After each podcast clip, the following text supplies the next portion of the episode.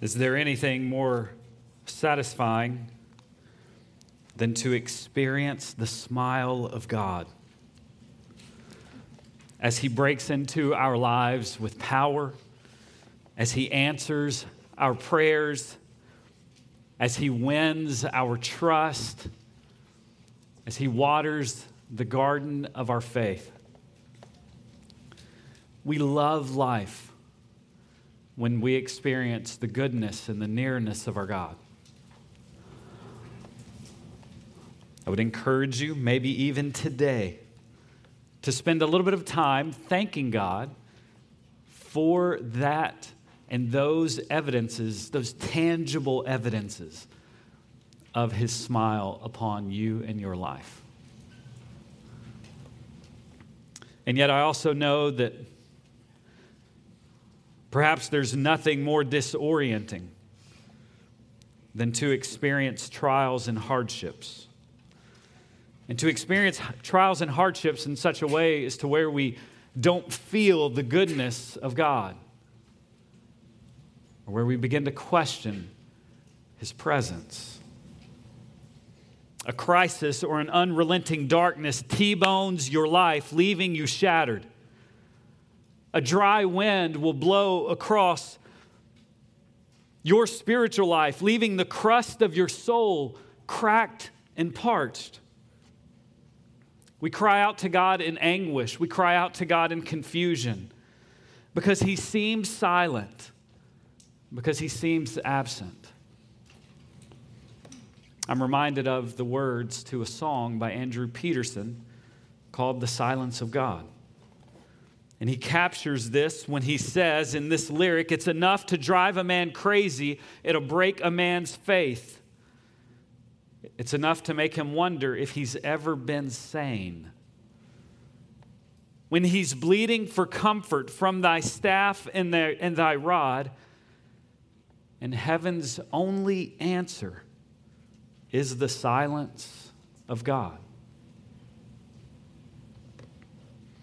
As one author would put it, what we experience as God's absence or distance or silence really is only a matter of perceptions for those that are in Christ. Let me say that again. If you are a Christian this morning, what you experience as God's absence or silence is only a matter of your perception. Just like when you and I go for a walk, and we walk along the street, we can think that the world is flat, that this earth is flat.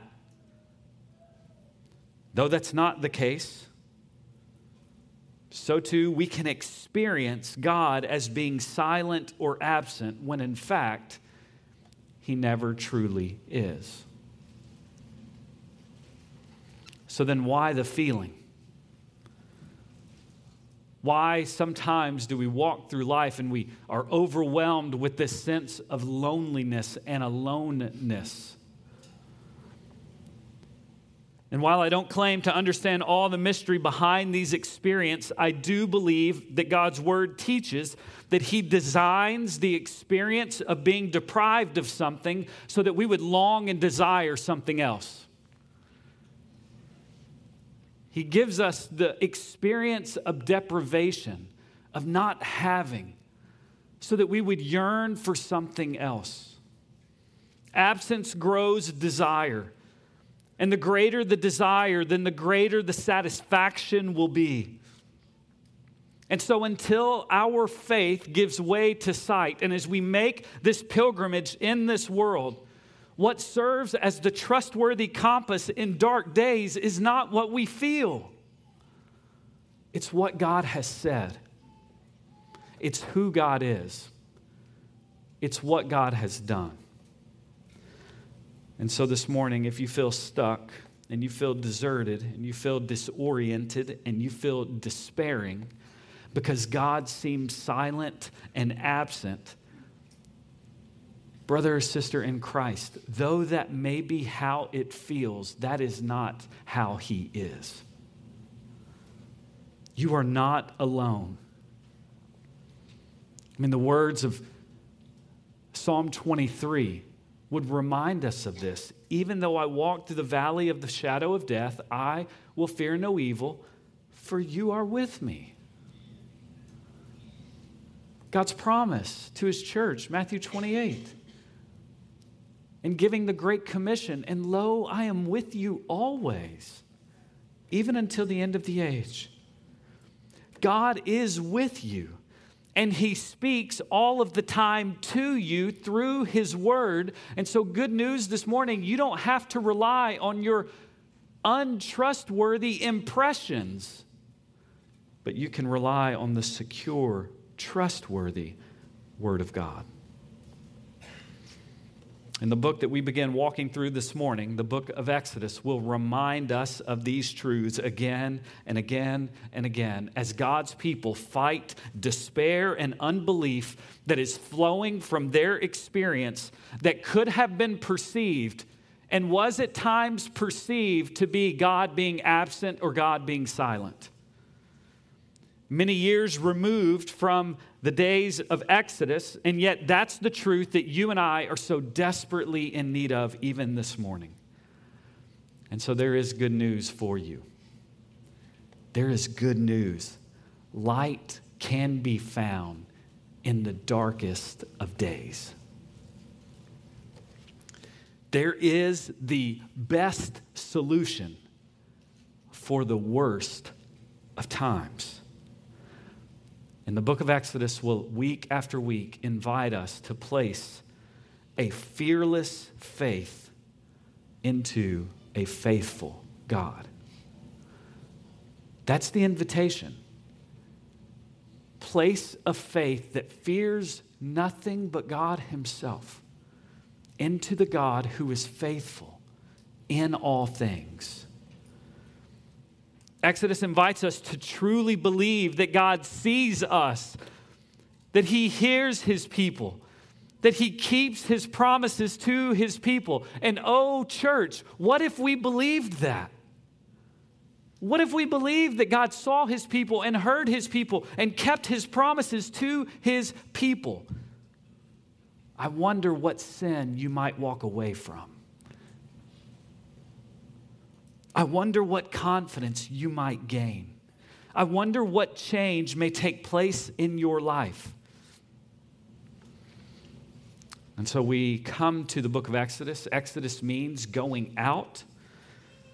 And this book is going to help us understand not merely what they were set free from,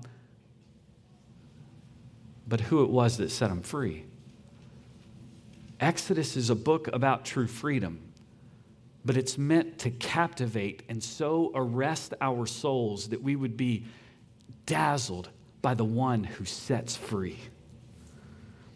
Exodus is divided, most uh, scholars and commentators would say, in two, potentially three sections. I prefer three. And you could look at it as God's people departing Egypt, that's the first. God giving of the law, that's sort of the second section. And then the last section, God's instructions for the tabernacle. And so these three sections divide the book of Exodus. And really, the, the apex of each section is this truth that the God who at times, and contrary to perceptions, seems like he's fallen asleep at the wheel has not fallen asleep at the wheel. That this God is not deaf to the cries of his people. That this God is not inattentive to the needs of his people. This God is not an angry tyrant who enjoys to toy with the lives of his people. I think about this often. I think about even our day, political candidates will go, and whenever they're going to make an announcement, they'll go and they'll stand in front of some building or organization so as to say, Yes, voting for me, this is sort of my interest, this is my cause, these are the things that I'm identifying myself with. And in the same way, Moses puts God front and center in this book with his people behind them against all odds to say, hey, if you want to know how this people, you want to know what, what is of my interest, you want to know what cause I am ready to defend, it's my people. And so God stands at the, at the outset of Exodus in front of his people. And the invitation is for us to come to him, to believe on Him, to love Him, to treasure Him. And so I'd like to pray that even this beginning sermon would help those ends be realized today. And that's not something that I can do or a sermon can do, it is something that the Spirit can do. And so let's pray that He would blow life into this word. Holy God, Father, Son, and Spirit, would you write your word into our hearts and would you use the preaching of your word to imprint your character upon our souls? May we receive and believe your word. May we be cheered by your word. May we be comforted by your word. Would you glorify your word in our hearts? Would you make it bright and warm that we might find pleasure in it? Through your Holy Spirit, would you help us think what is right? By your power, would you help us walk out its truth? And so, for that to happen, Lord, I need much help. We need much help. And so, may the sermon that is heard be far more effective than the one that is preached. For your glory, we pray. Amen. If you have your Bibles, I would invite you to open them to Exodus chapter 1. Exodus chapter 1. Three points this morning will serve as our markers as we walk through this chapter with the intent of encouraging us, helping us better know God and better love God. Exodus chapter 1, first point. God's people are divinely blessed in a foreign land. God's people are divinely blessed in a foreign land. And we see this really in verses 1 through 7. The beginning of the book of Exodus, it begins with this genealogy of sorts. The names of those who made the trek into Egypt. All those who came from the loins of Jacob were 70 in number. Joseph was already in Egypt. We read then in verse 6 that Joseph and his brothers died, and all of that generation but the sons of Israel were fruitful and increased greatly and multiplied and became exceedingly mighty, so that the land was filled with them.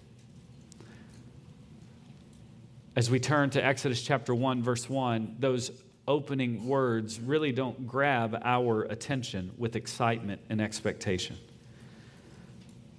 And yet, to the original reader, this opening could not have been more dramatic or powerful. And so, the miss this morning, if we read the beginning of Exodus and we think, uh, okay, the miss is not with the ancient author, but it's with the modern reader.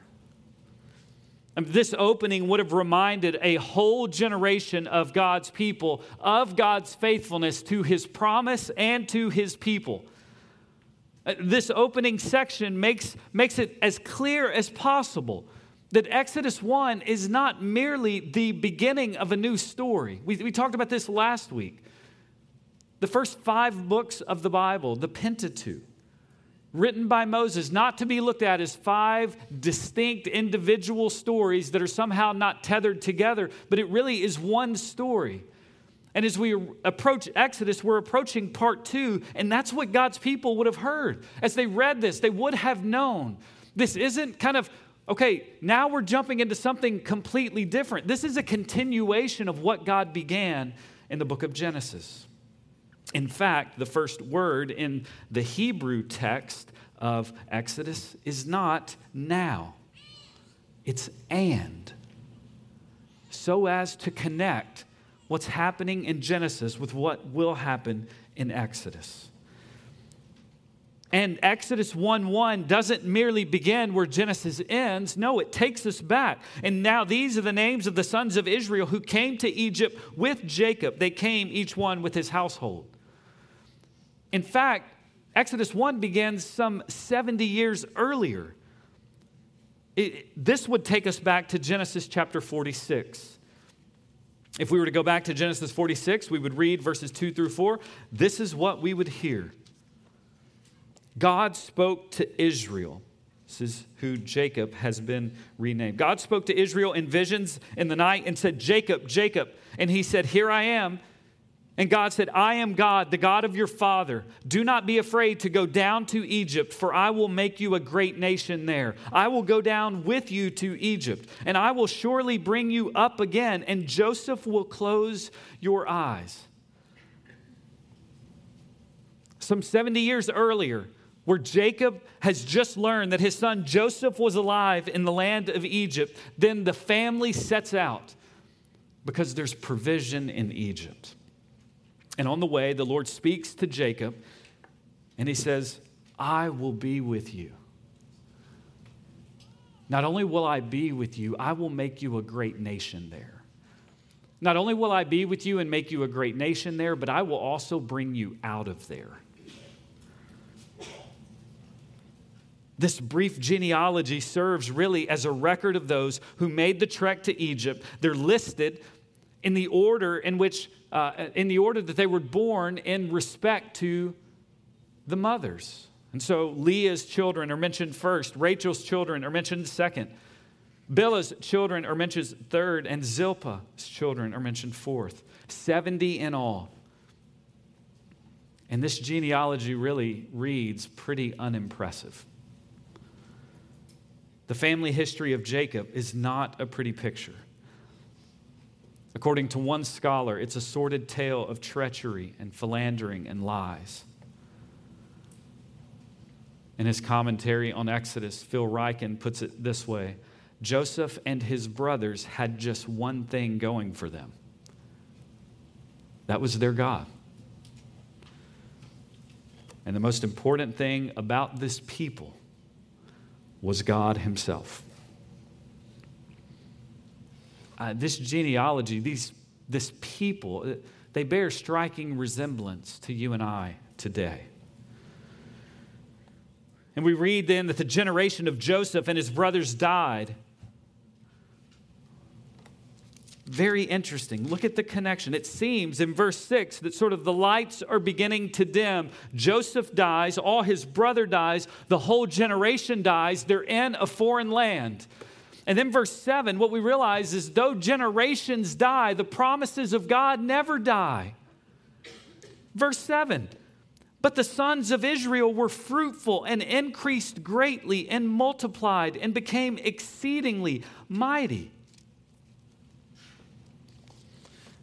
Just to hear that, the original reader, again, would have heard the overtones of Genesis throughout verse 7. Genesis chapter 1, verse 28 God blessed them and said to them, Be fruitful and multiply and fill the earth and subdue it and rule over the fish of the sea and over the birds of the sky and over every living thing that moves on the earth. That was what he called Adam to do. Genesis chapter 9, verse 7 the Lord called Noah to be fruitful and multiply and populate the earth abundantly and multiply in it. The Lord called Abram, Genesis 12, 2, and I will make you a great nation, and I will bless you and make your name great, and so shall you be a blessing. And when he when he cut that covenant in Genesis 17 with Abram. I will make you exceedingly fruitful. I will make nations of you, and kings will come forth from you. And then he makes a promise again to Isaac, Abraham's son, Genesis chapter 35. And God also said to him, I am God Almighty, be fruitful and multiply. A nation and a company of nations shall come from you, and kings shall come forth from you. And then he makes a promise to Jacob in Genesis 46 3. I am God, the God of your fathers. Do not be afraid to go down to Egypt, for I will make you a great nation there. Moses cannot be any more emphatic. Everything that's about to happen is owing to the hand of God because God is faithful to his promises even as his people die. And that's exactly what we see God's people living in a foreign land, and they are experiencing the blessing of God. And when I say blessing, I'm not talking about they're experiencing material prosperity. No, they are receiving the favor of God regardless of their circumstance. And that blessing is owing to God alone. He has kept his word, and that brings us to the second point. So God's people were not only divinely blessed in a foreign land, number two, God's people are brutally oppressed in a foreign land. And sermon points normally don't rhyme, but we're going to run with divinely blessed and brutally oppressed this morning. God's people are brutally oppressed in a foreign land, and this is what we heard read this morning. Verse 8 Now a new king arose over Egypt who did not know Joseph. I mean, if we were just to read verses 1 through 7, we would think uh, we have this taste in our mouth of the people of God prospering in Egypt. And then we hit verse 8, and everything changes. From the 70 who entered into the land to the conservative estimates of upwards of 2 million people, no one would have ever guessed this turn would have happened. The original audience is given the reason for the hardships that has marked them for so long. You remember what we said last week? Exodus was written as the people of God are wandering in the wilderness.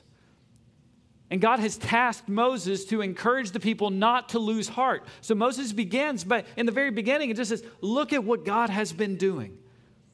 Don't let your faith grow cold. Don't let your faith give way to unbelief. And so Moses is seeking to encourage the people of God. And even this account in Exodus 1 would have given them more clarity on what exactly led to the years of hardship and suffering. Verse 8 tells us there is a new Pharaoh, a new king who shows up. And, and most commentators would say he's either ignorant of Joseph, he has no idea that, he, that the people of Egypt were able to prosper because of Joseph's planning and the ways in which the Lord used him. He, so this king and Pharaoh is either ignorant of Joseph or he doesn't care about Joseph. Either way, he begins to play upon the fears of the Egyptians. And so, what does he do? He says, Let us deal wisely with them, or else they're going to multiply. And in the event of war, they will join themselves to others who hate us, and they will fight against us. Verse 11 so then, this new Pharaoh and his court appointed taskmasters over them to, to afflict them with hard labor. Their goal is to oppress them, to beat them down. Cruel and oppressive labor, cruel and oppressive behavior. We'll see just what we'll, we'll get a glimpse as to what Moses saw and how the Egyptians treated the Hebrews. And with this new king, God's people move then from this protected, privileged people to a persecuted people. And verses 13 and 14 captures the severity. Uh, again, Moses writing, even just in some ways poetically, to make sure that we don't miss the severity of the labor. The Egyptians compelled the sons of Israel to labor rigorously. And they made their lives bitter with hard labor in mortar and bricks and all kinds of labor in the field and all their labors which they rigorously imposed on them. And so, in the same way that verse 7 is just overflowing with, with words and imagery that's meant for us to have this picture that God's people multiplied greatly, they increased in Egypt. So too here in verses 13 and 14. We're meant to just feel the, sever- the severity and the bitterness of their circumstance. Uh, we could put this another way. This new Pharaoh is opposed to the people of God fulfilling their creation mandate to be fruitful and multiply and fill the earth.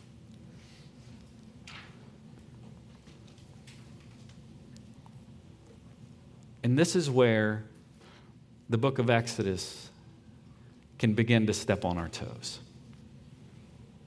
You see, if it was the blessing of God that allowed them to go from the land into Egypt.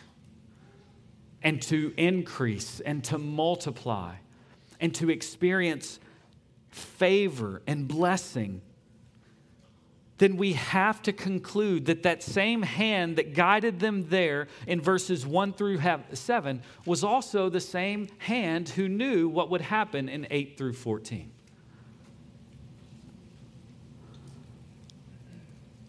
And maybe then we're encouraged to begin to understand that when we talk about and when we hear things about God's blessing, God's blessing does not mean the absence of hardship or the absence of suffering.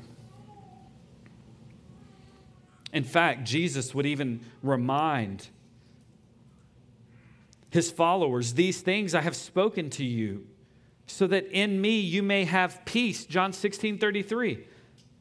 And so you can have peace in Christ. In the world, you will have tribulation. As Paul and Barnabas are, are preaching and going around, Acts chapter 14, they're strengthening the souls of the disciples, encouraging them to continue in the faith. And this is what they're saying. This is their message. Through many tribulations, we must enter the kingdom of God. That's where Paul would encourage Timothy. 2 Timothy chapter 3 that all who desire to live godly in Christ Jesus will be persecuted.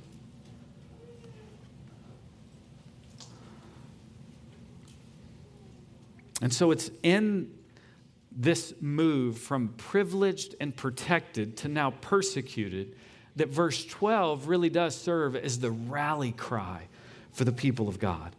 But the more they afflicted them, the more they multiplied. And the more they spread out, so that they were in dread of the sons of Israel. The worst that the world could do,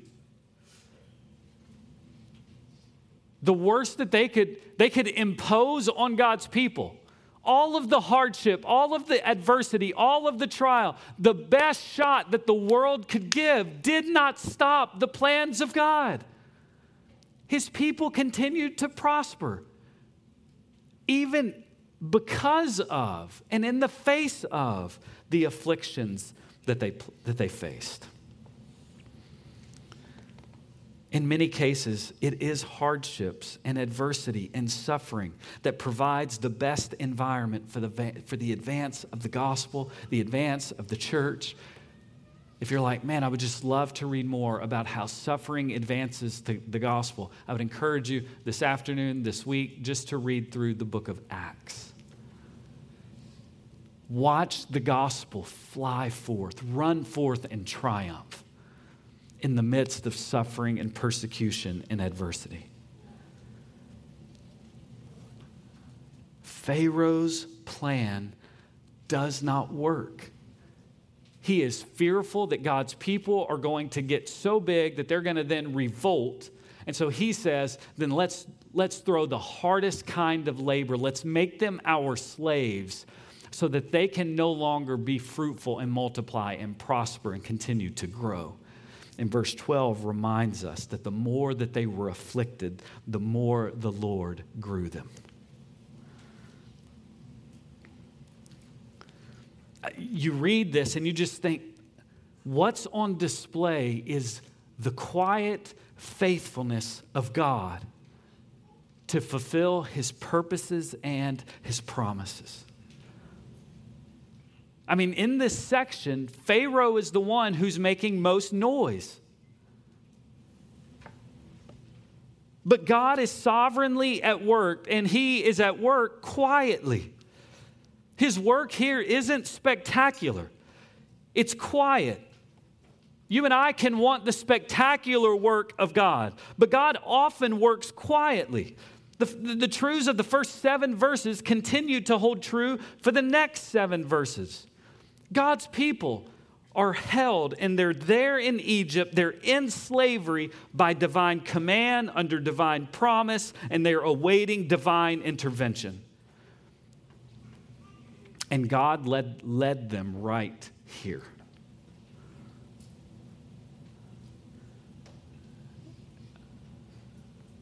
And you say, surely this must have been a surprise to everyone. mm, everyone but God, and even God's promise to Abram. Genesis chapter 15, verse 13. Listen to what God said to Abram at the beginning when he's calling him out and making promises to him. God said to Abram, Know for certain that your descendants will be strangers in a land that is not theirs, where they will be enslaved and oppressed 400 years. God makes a staggering promise of his faithfulness, and he doesn't sugarcoat the cost of what it means to be his people. You will suffer, and you will suffer not just momentarily. There will be generations who are born and die, and they only know this suffering. 400 years. The prediction of the suffering is there, the duration of the suffering is there, and the promise of the flourishing is there. Uh, the worst of times were a part of God's plan to bless the descendants of Abraham. Listen to Genesis chapter 15, verse 14, the very next verse. But I will also judge the nation whom they will serve, and afterward they will come out with many possessions. God even tells Abraham, not only are you going to go in and not only are you going to be oppressed and, to, and you're going to suffer, but I also am going to bring the people out. My promises do not die in periods of waiting. I have not forgotten when it seems I am silent. And we read this and we just think, how in the world could this be? Like, why does this happen? Like, why are those who God has chosen and led to Egypt, why are they made to suffer like this? I mean, there's certainly a host of other ways that God could have brought about the purposes for his people and spared them from suffering. Why? And maybe that's the question that you're here as you're facing whatever circumstance and you're saying, I, I feel like God is distant, I feel like God is absent. And the question that keeps you up, is, up at night is not, do you believe there's a God? Sure, I believe there's a God. It's not, do you think the God is good? Sure, I think he's good. But the question is, why? Why is he doing it this way? Like, why does it hurt? Why do I see my family, my friends suffer? Why? And again, I think in some ways, we will only know the answers to why when we are with Him in glory. But God's Word does give us a level of insight that may just be good reminders for us this morning. Why was it necessary for God's people to suffer? brutally, relentlessly for 400 years? Well, because the evil one opposes the purposes of God and the lives of the people of God. And Pharaoh is representative of the evil one.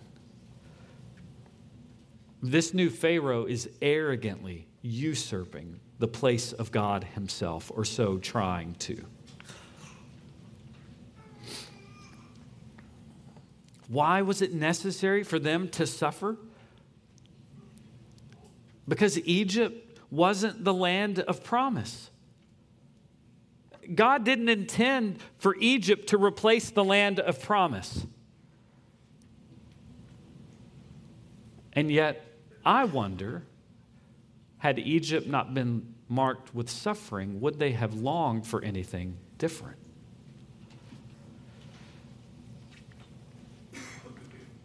What if God's people had only prospered in Egypt? I think they would have been good long term just to stay in Egypt. And friends, I think our prosperity can have a similar effect on us. And by God's good, gracious design, suffering and hardship can be used by God so that this wonderful world with so many gifts of grace is not our home. And so make sure that prosperity doesn't dampen your longing for heaven.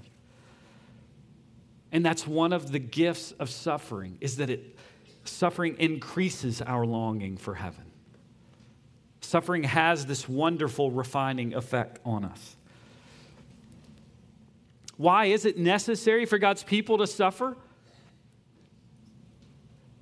And I think the biggest reason that the Bible would give us is that the, the suffering and the oppression reminds God's people that they are sinners in need of salvation. They are, they are sinners in need of redemption. They are sinners in need of a rescue. Abraham was familiar with the promised land. And so, why did God lead them to Egypt? Why not just speak to Abraham and take them straight there? And I think the primary reason is because God wanted to reveal their need to be rescued, their need to be delivered. God led them to Egypt to communicate the reality of their need for God's deliverance and God's gracious provision for such a deliverance that they did not earn or deserve. Uh, the rest of the Bible will look back to Exodus. It draws on this Exodus paradigm as how God delivers his people.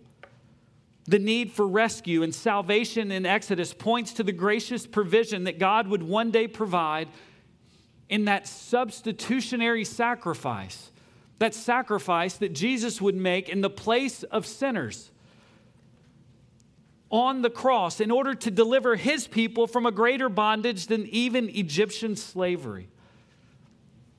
And so, no, at no point in the Exodus story was suffering meant to slap God's people to say, You have been betrayed by your God. He is silent, he's distant, and he's absent. No, suffering was evidence of his mercy and his faithfulness to fulfill his promise to save those that were undeserving. We're made to feel their plight at the end of verse 14. Their lives were made hard. Like, how in the world will a rescue take place? What hope is there for these people that are enslaved? What options does God have to, to save them from these dire straits? And, and I, if I could just say a word this morning to those in here that are not Christians, thank you for being here. I would encourage you to continue to show up to learn more about this God and what this God is committed to do, not because of the goodness of his people, because of the goodness of his character and his promise and his faithfulness to all of that. Continue to show up to learn more about this God. Have conversations with others around you about this God. It would be the joy of anyone in here to show you that what Exodus really points us to is not just the story about God's faithfulness way back then, but how his faithfulness continues even today. And every Christian in this room would say there's something of each of us in this story, in this passage. I mean, every one of us were made for home, a place where life fully flourishes. And yet, our story is one of exile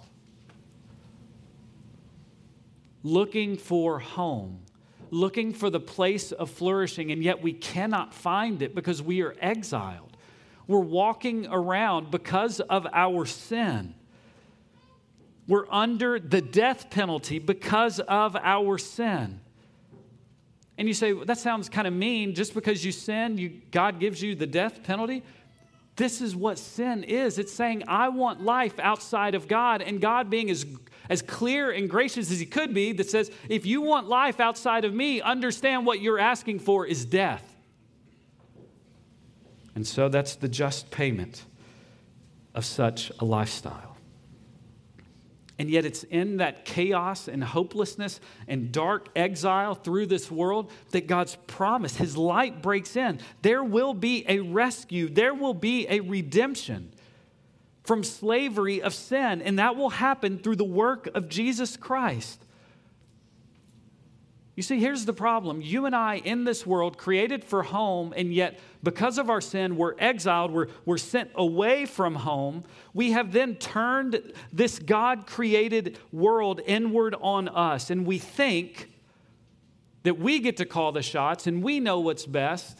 And every time we do that, and even for one time doing that, we're left with the same result that Adam and Eve had in the garden. You are banished from my presence says the Holy God. And the story of the Bible and the story that you in your life are trying to figure out is how in the world can I ever get back home? And the good news of the Christian faith is not if you keep working and you do enough, then you can get back home. The good news of the Christian faith centers around Jesus, who would leave his true home would be born away from home, would wander without a home, would be crucified outside of a gate as a sign of exile and rejection. Everything that sinners deserved is what he bore. And Jesus takes our place. He experiences the exile and the wrath that his people deserve. He's cast out so that those who would repent and believe can be brought in. And he rose from the dead, showing that the ultimate exodus from this life to that living foretaste, that forever life with him, is possible for all who turn and believe. Friends, don't delay. Trust in God. Turn from your sin. Come to Him so that you can come home. Those are the stories that challenge us throughout the book of Exodus. And as we read this, we think, yeah, that's good. That's, that's good. I, I can see, I can trek there. But this is the question Will you trust God when suffering and persecution arrives at your doorstep? Will you trust God when suffering stays? Will you trust God if He doesn't take away that painful thing? When you can't see everything that He's doing, that you don't understand the mysterious and the painful providence of God? Will you trust God when suffering lingers? The longer suffering lasts, the harder it can be to generate faith. We know He's powerful enough to remove it, but the question is what do we do when He doesn't remove it? It may have been easy to trust at the outset whenever you first got the diagnosis, but will you trust him three months, three years, three decades in? It may have been easy when, when your year was interrupted, but will you continue to trust him when the last seven years have been interrupted? It may have been easy when your child first wandered from the faith. But what about years of wandering from the faith? It may have been easier to trust God with your singleness a decade ago. But what about today? May have been easier when financial pressure was not as difficult, when sexual sin was not such a stronghold when the family member died and you felt that surge of God's grace, but over time bitterness has set in. Israel waited for 400 years. Our country is not 400 years old. There is hope for God's people in the midst of adversity. And there's hope because we hope in a God who has power over all things and who's doing something to accomplish his will in all things.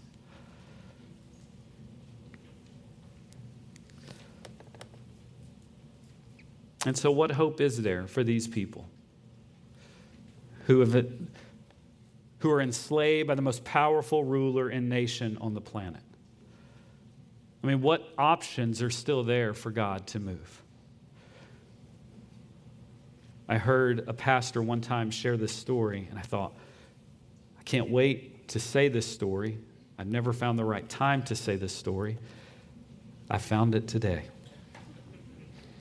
There's a famous painting portraying Faust, the legendary German magician who gambled his soul away to the devil. And in this painting, he's sitting across from Satan in a chess match. And Satan is gloating over the checkmate of Faustus king. And Faustus' facial expression is one of a defeated and despairing man.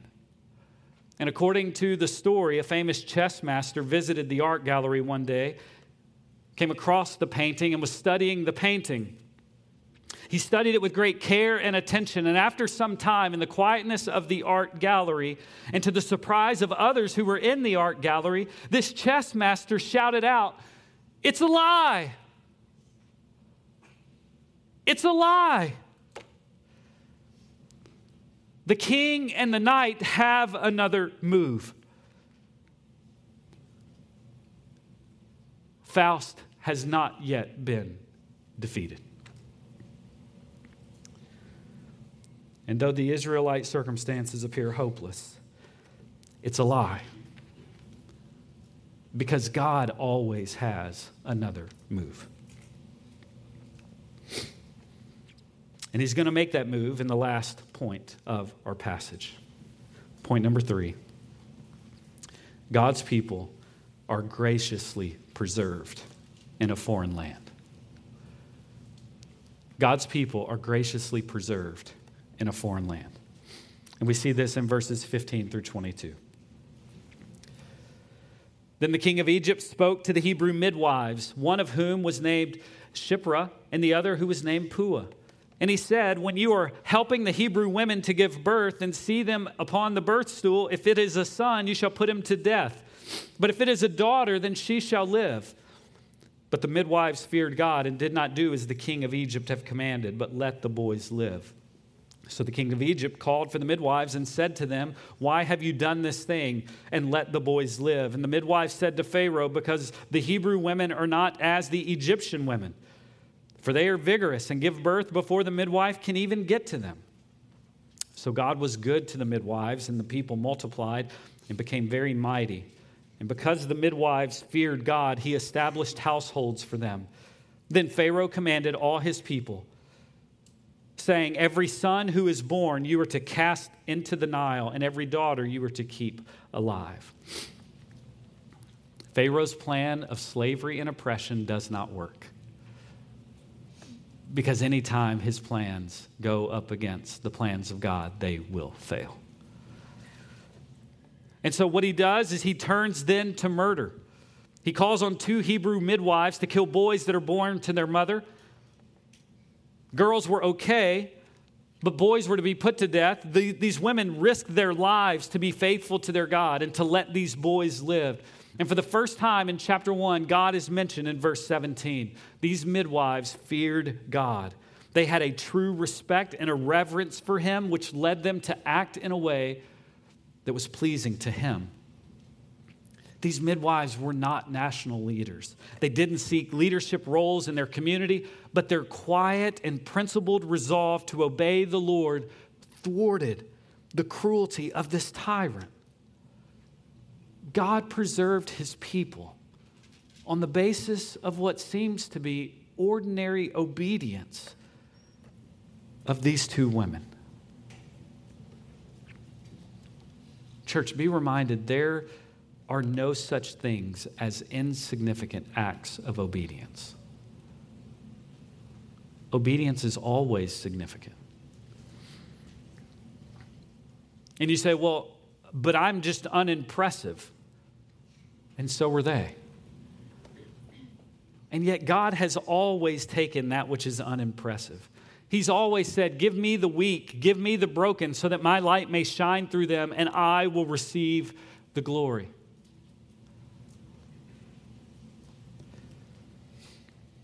Pharaoh calls these women in and asks them about their practices, and these women respond. And I, I, it's so interesting to me. It, if we go back, just what was Pharaoh's name? No one knows.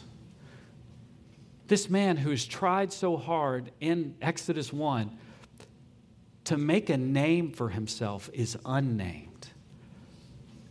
And these ordinary, unimpressive, but faithful women will be remembered by the people of God always.